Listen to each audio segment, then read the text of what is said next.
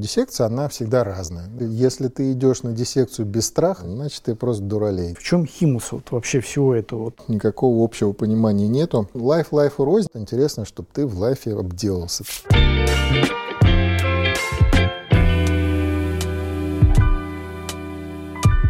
Дорогие друзья, уважаемые коллеги, рада снова вас приветствовать в «Желтой студии». И у нас снова сегодня гость Кирилл Вячеславович Шишин, МКНЦ Логинов, город Москва. Кирилл Вячеславович, рад тебя видеть. Взаимно.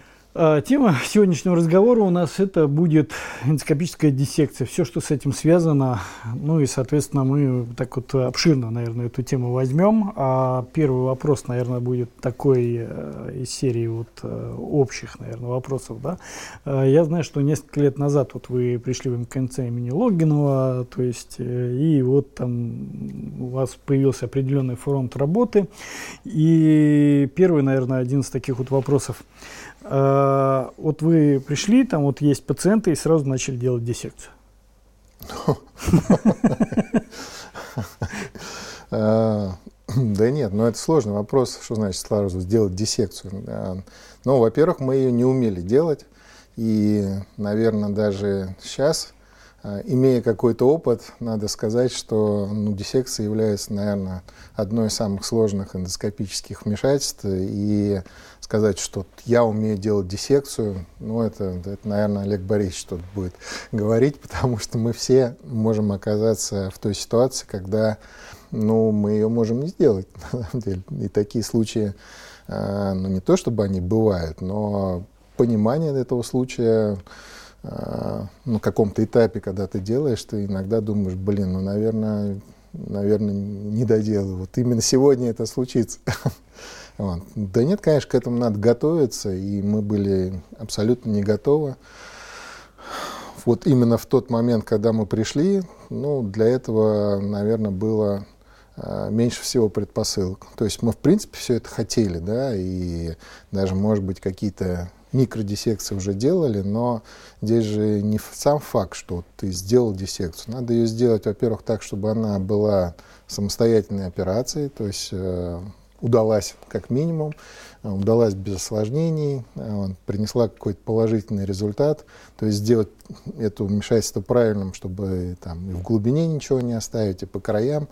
Э, вот. Это не та технология, которая прям раз проснулся, хочу и здесь сделать, там, и все, и сделал. Вот.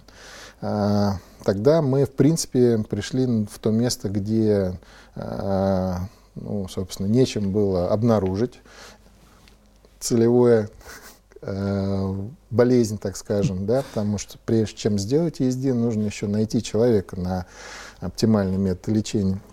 Вот, тогда было очень слабо с оборудованием, ну, поэтапно все развивалось, да и мы были технически не готовы.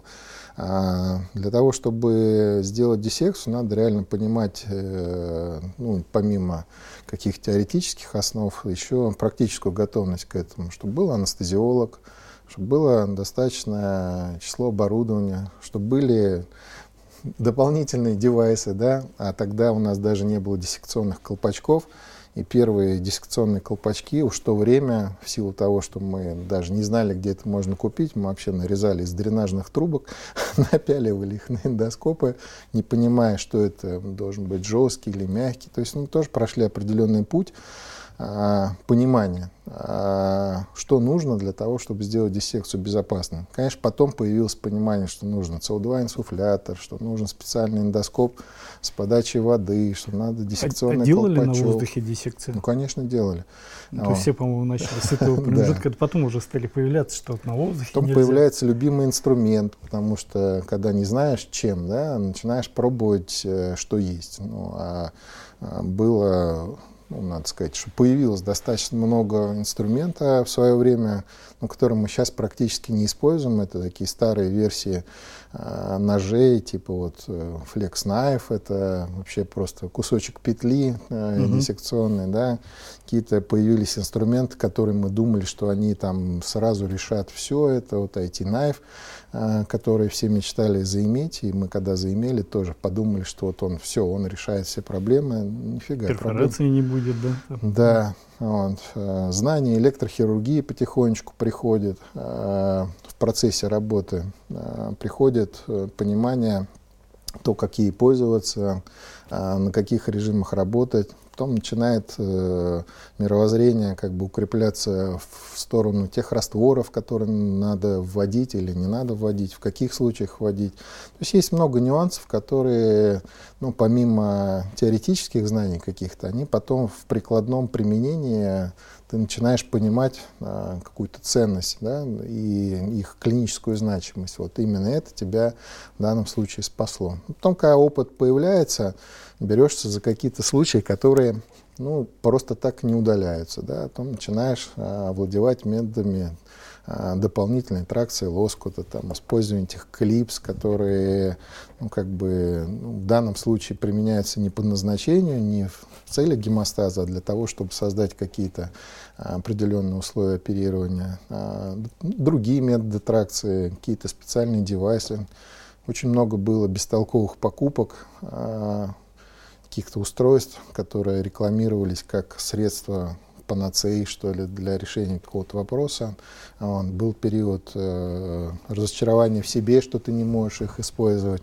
Потом э, разочарование в устройствах, что они не решают заявленные э, вопросы. То есть это такое вот развитие по спирали, когда с каждым витком ты что-то приобретаешь, что э, помогает тебе не совершать ошибок. Но если помогает не совершать ошибки, значит работает в сторону какой-то положительной ситуации.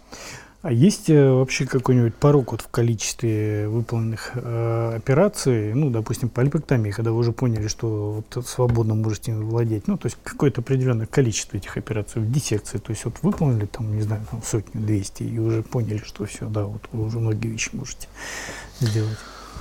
Ну, я не, не скажу за число, вот, сказать, что ты сделал там 20 полипэктомий, можешь сделать диссекцию. А, здесь, наверное, больше надо говорить о понимании как бы, принципов и приобретении какой-то уверенности в движениях своих. Потому что а, ну, мы уже раньше общались а, на вопрос, что там сложнее сделать, там, ахолазию или какую-то диссекцию там, или еще что-то. А, если брать э, даже ту же ПМ, да, ну, приблизительно стандартизованное вмешательство, да, мы всегда приблизительно в одинаковых условиях, у нас приблизительно одна цель, да, там, ну, за, за исключением каких-то там тяжелых случаев, то диссекция, она всегда разная. Да? Вот она чем хороша, то, что у тебя разные органы, разная локализация, разное образование, разные характеристики послеистого слоя, разный выход э, эндоскопа к целевому там, месту. То есть диссекция нам, намного более и интересная, и сложная, в том числе операция, да, потому что она каждый раз разная. Невозможно ее там а, спланировать там вечерком там, или накануне что-то там. Ну, конечно, есть определенный план последовательности действий, как ты будешь делать, а, с какого края начнешь и все, но, а, собственно, и совершенство происходит э, многоэтапно. То есть сначала ты берешься за какие-то легкие случаи, которые тебе кажутся легкими, да, но не факт, что они будут легкими вот Вопрос как раз-таки, да, один из вопросов подбора, критерий подбора. Они как-то менялись со временем вот, э, ну, вашего вот развития, да? Нет, ну, объясню, может быть, там вот каких-то простых случаев или там к более сложным ну да, вот мы всегда на наших тренингах и там, в принципе, в какой-то беседе там всегда говорим, а с чего проще всего начать, да? Ну и все там начинают выбирать локализацию образования там а, в желудке, да? там, а, это антральный отдел, там что-то там передняя, задняя стенка, там или еще что-то. Когда мы говорим о том, с чего начать, ну, а, может быть, это уже сейчас становится ясным, но тогда я даже не помню, с чего мы начинали. Но проще всего, наверное, выбрать то место, где можно а, не, не бояться перфорации, не бояться кровотечения. Это два бича, которые, собственно, нас постоянно преследуют. А, ну, собственно, наверное, самое оптимальное место – это прямая кишка, потому что перфорация там клинически, как правило, незначима, вот, а методы гемостаза иногда решаются просто пальцевым прижатием. Поэтому всем рекомендуем ну, какие-то среднеампулярный отдел, даже если это не рак, а какая-то аденома, которую хочется удалить единым блоком, а, ну, пробовать там. Естественно, есть еще масса проблем, которые не касаются, может быть, технического обеспечения. Еще это, в принципе, условия, в которых вы делаете операцию. Это желательно, чтобы был анестезиолог. Вот. А, без наркоза доводилось сделать? А, нет. Я бы запомнил. А. Ну, мы как-то под реланиум делали, то есть, да, так титровали этот реланиум еще тогда до вот этого, вот, а, по-моему, закона, который там только с анестезиологами. Я помню, был такой случай, когда пациент спокойненько себе дремал, а мы там тихо работали. Но это кишка была, да. Ну, седация вообще очень важная вещь. И ну, как бы исходно э, мы просто э, были активными сторонниками, что как бы удаление полипа, неважно, что это диссекция или просто петлевая резекция, это тоже операция, и, собственно, любая операция требует определенного анестезиологического обеспечения. Да, и исходно, ну, в принципе, настаивали на том, чтобы анестезиолог был э, включен в бригаду, и, ну, как бы, ну, это как бы сразу привело к тому, что ну, как бы безопасность и комфорт, собственно, как для пациента, так и для врача, он всегда обеспечивался присутствием анестезиолога. То есть анестезиолог это абсолютно не лишний парень, если мы тем более говорим про диссекцию, то это прям то, что нужно. Кирилл Вячеславович, э, вот один из таких вопросов. Э, что сложнее? Ну, с чего начать? То есть это кишка, желудок, пищевод? Э, ну, как, как вот по вашему мнению? Ну, мне кажется, что прямая кишка, наверное, идеальная для того, чтобы стартануть. Вот. Потом а, разбирается желудок, вот. но желудок это опять же все зависит от локализации в этом желудке. Это в основном антральный отдел, передняя и задняя стенка, потому что область э, пищеводно-желудочного перехода, свод желудка это ну, достаточно сложные вещи, и тут надо к ним прийти еще, ну, как бы внутренне. А, Левые отделы э, кишки, э, поперечная кишка, восходящая слепая, они, ну, вплоть до настоящего времени, даже для меня считаются очень сложными отделами. Опять же, зависит с тем, что там надо делать диссекцию с использованием колоноскопа. Колоноскоп это ну, как более тяжелое оборудование, как длинное. говорится, длинное, и маневренность немножко другая, чем в гастроскопе. Он не такой юркий, и сам по диаметру большой, сложности, может быть, тракция лоскута присутствует. Ну и 12-перстная кишка – это, наверное, верх совершенства в силу того, что достаточно большой риск развития кров... кровотечения и перфорации в процессе гемостаза. Ну и последствия достаточно тяжелые, потому что хирургические альтернативы или, может быть, наши возможности эндоскопические а, в закрытии этих дефектов, они сопряжены с использованием такого очень Э, редко используемого оборудования, которое еще и надо иметь, да, если говорить там про клипсы овеска и ну, вообще про последствия. 12-перстная кишка, наверное, это верх совершенства, которую ну, не нужно рекомендовать, э, пока вы не почувствуете прям уверенность. Я пока не чувствую уверенности. Ну, тут тоже, э, скажем так, 50 на 50. Я бы не сказал, что каждый раз, когда идешь на такую подобную операцию, так вот прям сто процентов я ее сейчас сделаю, не будет никаких запинок. Да, вот, ну, я согласен, здесь есть такой всегда страх небольшой, ну и последствия после этого, да, то есть там уже потом оперативное вмешательство достаточно серьезное, что там ну, часть все равно находится Вообще, как бы, если, если ты идешь на диссекцию без страха, неважно, где ну. бы она, значит, ты просто дуралей, да, ну, как бы не то, чтобы бояться, а есть какие-то риски, где ты должен, ну, как бы четко просчитать, что вот а вот здесь я, пожалуй, типа остановлюсь, да, или а дальше, ну, то есть здесь всегда ты взвешиваешь, что а, доделать с осложнениями иногда бывает хуже, чем не сделать и вовремя откатить, но избежать каких-то осложнений. Не все для эндоскопии создано в этой жизни.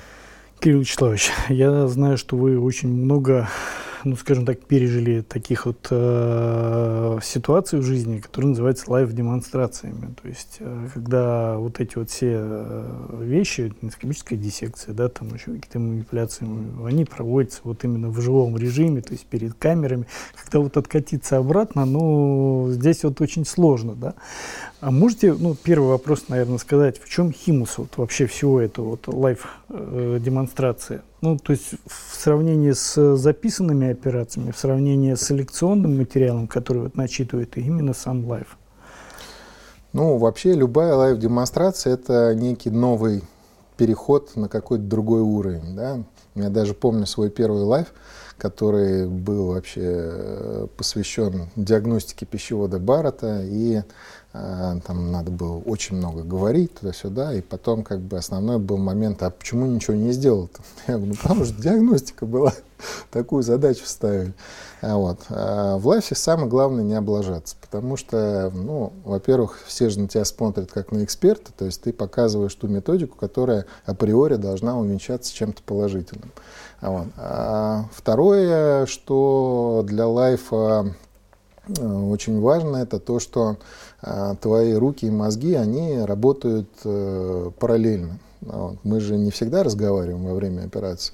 Да? То есть мы во время операции в основном как бы, ну, немножко думаем, там а, есть какие-то тяжелые а, моменты, когда ты концентрирован и думаешь э, ну, конкретно об операции. Вот. При этом параллельно что-то рассказывать и комментировать иногда бывает тяжело. Это же бывает такой эффект замирания, когда во время лайфа, когда все чувствуют, что там ситуация ну, вот, может случиться не очень в положительную сторону, все сразу немножко примолкают, вот, и там это сопение обычно слышно, и да, какие-то такие вещи, ну, как бы стараются хирурга не отвлекать.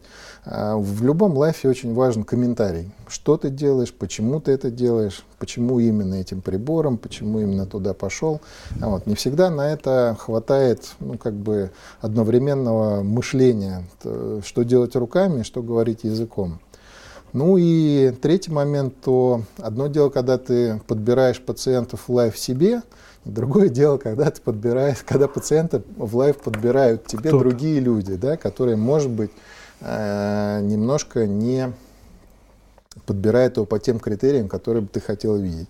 Поэтому подбор пациентов в лайв-демонстрацию имеет вообще колоссальное значение. И э, мы много раз встречались и с такими случаями, когда некоторых людей в лайф не очень бы хотелось э, бы иметь. Да? То есть все мы знаем такие лайфы, которые по 9 часов длятся, и потом ты просто э, сломя голову бежишь, чтобы на самолет успеть, но там в голове совсем другие мысли, чем там дело закончилось, как там. То есть live это всегда должно быть красиво, поэтому подобрать пациента на live-трансляцию без каких-то там подводных камней это ну, как бы большое искусство. С другой стороны, когда человек, э, эксперт, попадает на live с тяжелой штукой, то как бы для него это очень эмоционально и морально, и психологически тяжело, потому что ты должен, начав операцию, ты ее должен закончить, и желательно с положительным эффектом, потому что лайф, который заканчивается неудачей, это... Э, зато зал да. Это не плюс бонус к карме, это всегда минус к карме. А насколько лайф отражает действительность? Ну, всегда считается, что лайф, ну, зачем я придумал, что как вот в живой жизни, то есть вот э, как оно в жизни происходит, так типа и происходит, ну, в лайве. И, и есть какие-то отличия или же наоборот это вот та ситуация, ну, в лайфе всегда происходит. хочется сделать красиво. Но в лайфе ты смотришь за качеством изображения, за подготовкой, там, может быть, кишки к исследованию, там, за прочими делами. В большей степени, конечно, лайф э, отражает жизнь, на самом деле. А, но э, ты когда на самом деле проговариваешь то, что ты будешь делать, и э, комментируешь свои дела, всегда получается иногда лучше, чем если на тобой никто не смотрит. Потому что не всегда обращается внимание на нюансы какие-то. Ну, что-то подкровил, ну, пожарил, там еще чего-то, дальше пошел, ну, так допустимо. Live всегда красивее, чем немножко жизнь. Ну, мне так кажется. По крайней мере, э, ну, то есть есть возможность просто да. общаться, общаться с тем да. же залом, да, то есть такое вот э, некое шоу. Но в live е я знаю, насколько все медленнее происходит, потому что здесь должен да, сначала что-то проговорить и в тот момент потом это сделать, обратить внимание на какие-то нюансы, когда... Ну, просто есть такие операции, где надо сначала все проговорить до лайфа, а потом сделать операцию, да, вот легирование вен варикозных, да, когда время имеет значение, да, если мы там, к примеру, там долго делаем аспирацию варикса, да, и у нас в процессе нашего разговора он вдруг это лопается, да, то есть мы уже в силу того, что мы обязаны какие-то вещи прокомментировать, мы просто теряем время на то, чтобы это сделалось ну, понятно. А, ну, то есть э, здесь надо дружить э, руками и головой. Это, говорю, это немножко другой уровень. Это чуть-чуть повыше уровень, чем просто делать какую-то операцию. А есть какие-нибудь ситуации, связанные вот с лайв-демонстрациями? Ну, при диссекции последственных слоев. Ну, такие смешные, я не знаю, или еще какие-то. Что-то запомнившееся такое, что можно вот всем рассказать. Ну, наверняка столько. Да нет, ну просто иногда бывает, э, что тебе готовят образование под удаление на сантиметр, да, а ты заходишь, принимаешь какие-то там дополнительные методы визуализации, либо оборудование хорошее под лайв-демонстрацию завезли, и понимаешь, что это один сантиметр того, что видно через обычный эндоскоп, а рядом еще 9 сантиметров того, что через обычный эндоскоп не видно, да, и несколько меняется программа. А иногда как бы встречаются какие-то казусы, связанные с тем, что не удаляется образование. Мы же не можем в лайфе откатить ситуацию назад, сказать, ну, а сейчас мы вызываем хирургов или там плавно отдаем. То есть лайф лучше всего доделать. Тогда э, приходится применять какие-то, может быть, изощрения, которые ты в обычной жизни обычно не применяешь. Или раньше никогда не применял. Да? Ну, были у меня пару таких ситуаций в лайфе очень таких интересных. Э, одну я помню, ну, прям одно из самых первых, это давно еще Михаил Юрьевич Агапов приглашал к себе во Владивосток. Там надо было удалить образование в области кардии, какой-то полип. А, могу сказать, на тот период времени был не очень большой опыт, и вообще образование таких размеров, это вообще была первая колпачковая резекция, которую я делал в жизни, делая первый раз в лайфе. И, ну, То есть были методики, которым вы в лайфе научились, да? Да, мы очень много вообще всяких вещей впервые делали в лайфе. Ну, в силу, может быть, недоступности того, чем мы оперировали. Ну и, ну и так вообще, ну, говорит, а вот это можешь? Ну да. Ну, ну, не пойдешь же назад. Вот. А, тогда было очень прям серьезное кровотечение. А, ну, все а, как бы хорошо, все закончилось, но определенные как бы эмоциональные потрясения бывали. Вот. Или с фиброзом, когда вот прям встречаешься с фиброзом, и так начинается, что уже ты начинаешь думать, а как же это потянуть, да? Всплывают какие-то методы, которые ты, э, ну, вспоминаешь по каким-то образовательным проектам, как ни странно, которые проводились здесь же в студии, да, да, да. да. И когда ты понимаешь, что все, что ты ну, в своей обычной жизни уже исчерпал, а он, ты как бы ну, вынужден э, что-то новое сейчас применить впервые. Дернуть. Ну и с другой стороны еще хорошо, когда в сложных случаях есть еще как бы братское плечо, когда лайф, э, и ты там моно человек, и ты не с кем тебе не посоветоваться, ничего. Но у нас же есть практика, когда мы зовем э, друг друга на помощь. Иногда ассистенты меняются на более таких опытных, и какой-то совет тебе, нужный совет, нужное время дается, и все э, заладывает, ну, как бы складывается хорошо. Но нюансы в лайфах бывают. Очень часто возникают, да? Да. А Я при... помню один лайф, между прочим. Я тоже его помню. Когда я тоже прибежал. Ну, вот, это ну, то, что называется братским плечом, за это огромное спасибо, но тогда ситуация такая тоже была неординарная. Да. По многим направлениям, ну, достойно спрятались. Я так понимаю, что пациент выписан был очень достаточно через короткий промежуток времени, без всяких последствий для здоровья, и задача была выполнена. А вот еще один вопрос. Вот при диссекции, раз уж мы говорим в лайве, вот эти вот перфорации, то, что мы называем, то, что происходит вот во время демонстрации, ну, рано или поздно все равно случается, там, в том варианте или в этом варианте.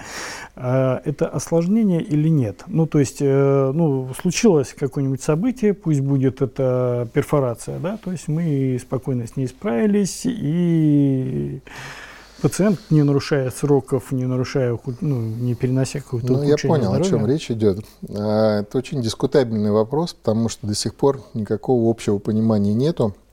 Мы с вами сейчас как бы обсуждаем вопрос э, некого критического инцидента, который случается, да, и который не вырастает в осложнение, и да. вопрос, который связан с осложнением. А, ну, очень хитро всегда все расписывают под какие-то свои конкретные а, цели и задачи. Цели и задачи. Ну, вот. Но в данном случае в голове есть мысли по поводу того, что нужно каким-то образом юридически эту проблему у, у, э, узаконить, что ли, да? потому что ну, как бы в моем понимании, все, что вдруг случилось на операции, было своевременно распознано, во время операции устранено, возможно, с применением каких-то дополнительных устройств или еще что-то, но не повлияло на тактику ведения пациентов, на расширение объема лекарственной инфузии без применения дополнительных методов, то это, в принципе, все уписывается в состояние некого вовремя распознанного критического инцидента и устраненного, да, и не является осложнением. Если мы сделали перфорацию во время диссекции, ее заклипировали, и это э, даже не выносится в послеоперационное осложнение, потому что что послеоперационного -то осложнения так никогда и не было. Это была особенность операции, своевременно распознанная и устраненная. Но если в процессе перфорации, когда мы укрыли и у человека все равно возник э, ликидж там какой-то, да, и это потребовало либо дренирования, либо лапароскопии с ушиванием, то это, понятное дело, осложнение. То есть этот эпизод, он плавно перерос э, во временной позиция из интраоперационной ситуации послеоперационный период потребовал какого-то дополнительного вмешательства. Это, конечно, осложнение. Вот. И эти осложнения мы учитываем, фиксируем, фиксируем регистрируем. Да. Это так же, вот, как кровотечение. Да? Ну, вот раз, у тебя возникло кровотечение. Остановил, Раз прижал, все нормально. Да? Или возникло кровотечение, но ты там, что называется, поработал. 200 миллилитров крови, к примеру, спустил. Но опять же, человеку не сделали ни гемтрансфузии, ничего. Это не поменяло на объем инфузии каких-то препаратов. То есть после операции все хорошо, и никаким образом это не случилось. Вот два кровотечения. Одно просто остановил, другое 200 миллилитров и тоже остановил, но с применением каких-то технических средств. Ни то, ни другое, по сути, не является осложнением но является особенностью оперативного вмешательства, которое где-то в протоколе, может, и надо зафиксировать. Ну, нежелательное явление, что была такая ситуация во время остановления. Но они нежелательные, но они произошли, и мы с ними поборолись. А пациенту все равно. Это наше нежелательное явление. Это наш дополнительный ну, рубчик дело, на да. сердце. Да. Может, лишний стакан пива после операции. Но оно же не доходит до необходимости клинического разрешения. Кирилл Вячеславович, а доводилось в live е, вот, чтобы пациента сняли и передали хирургам? У меня нет. Ну, такие, видимо, были. Ну, не, не, не в вашей практике, может быть, вот... Э, так это же основная задача, когда ты едешь куда-нибудь на live, посмотреть, как другие работают. Ну, обычно мы там в Европу там куда-то там ездим, на это Дюссельдорф мероприятие. Ну, обычно нам их и не показывают. Одно дело, ну, live, live у рознь, опять же, если мы а, говорим про то, что работает там 6-7 операционных, а, когда есть возможность переключать из одной... Угу. Это же искусство проведения live-трансляции, чтобы показывать использовать момент, который положительно украшает конференцию, да, и избегать моментов, которые ее, э, так сказать, дискредитируют, да. И мы же знаем, что если мы потенциально предполагаем, что там все пошло не так, больше нам эту операционную никогда не включат. Нам скажут, ну, наше трансляционное время закончилось, и тролливали. Они как бы уходят из края. И другое дело, когда мы делаем все, там у нас есть одна операционная, три наблюдения, мы вынуждены по тем или иным соображениям, отсутствие лекционного материала, должны комментировать всю операцию от начала до конца. Да? Поэтому комментировать и положительные моменты, и негативные. То есть как бы у меня был один опыт, когда меня вдруг в Китай в качестве эксперта повезли, чтобы я диссекцию делал. А, но как бы я согласился, что отказываться, ну, там как бы вот вам на операцию а, два с половиной часа. У вас будет включение 5 минут в этот период времени и 5 минут в этот период времени. Там за 5-10 минут а, связываются и говорят, что у вас через 5 минут будет live, вам надо там прихорошиться, там что-то показать, то сюда. Вот. И тоже во второе включение. Ну, успел сделать какую-то вещь. В общем, там как бы одно из требований, то, что к моменту включения ты, ну, как бы показал. Был готов. Да, хороший момент, момент, да. Не то, чтобы вот показать. Ну, то есть это такой live, ну, немножко с хитрецой, да? Вот, live с хитрецой. Mm. Нашим же людям, наоборот, интересно, чтобы ты в live е обделался там по полной да, программе. Чем сильнее обделался, тем э, интереснее все будут потом обсуждать и запоминать. Круто. Но ну, наш live лучше, наверное, да, смотрится в этом варианте. Нет? Как-то приходится чаще делать live, чем смотреть на него, поэтому не знаю, лучше или хуже. Но мне кажется, что красиво обделаться в прямом эфире, точнее, красиво выйти из этой ситуации иногда Дороже приносит стоит. Э, больше удовлетворения и моральное, и ну, как бы, ну, вообще, в принципе, удовлетворение. Все, что ты сделал, э, некую ситуацию, и грамотно из нее вышел. А какая самая дольше по, проти... ну, по продолжительности операции была в лайф демонстрация? В ну, моем? по времени, да, исполнения.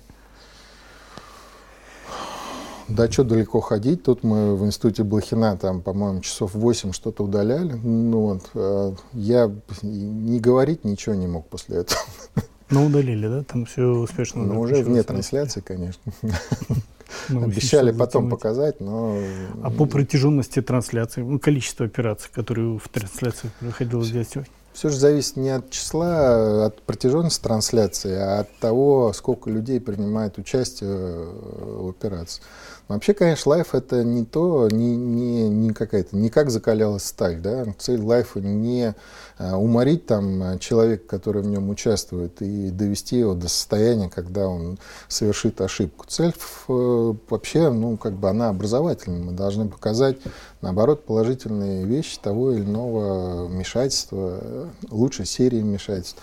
Поэтому, ну, как бы мы же тоже достаточно часто являемся инициаторами всяких live-курсов, поэтому э, очень важно сделать так, чтобы можно было показать вот, ну, положительные моменты, чтобы эксперт попал не в какую-то драматичную ситуацию, а наоборот показал ключевые моменты, как он это делает. Поэтому понимая, что есть некоторые конференции, которые идут там с 9 утра до 6 вечера, да, ну, надо логично предполагать, что будет несколько операционных, несколько людей, которые будут меняться, некоторые важные моменты, которые стоит показывать, некоторые не очень важные моменты, ну, их стоит упускать, но показывать, как э, выходить из сложных ситуаций, это тоже, тоже как бы, задача да. лайфа. Да? Если а, мы там понимаем, что сложилась ситуация, и из нее выходит там, правильно, демонстрируя какие-то возможности оборудования, которые, или инструменты, которые не так часто встречаются,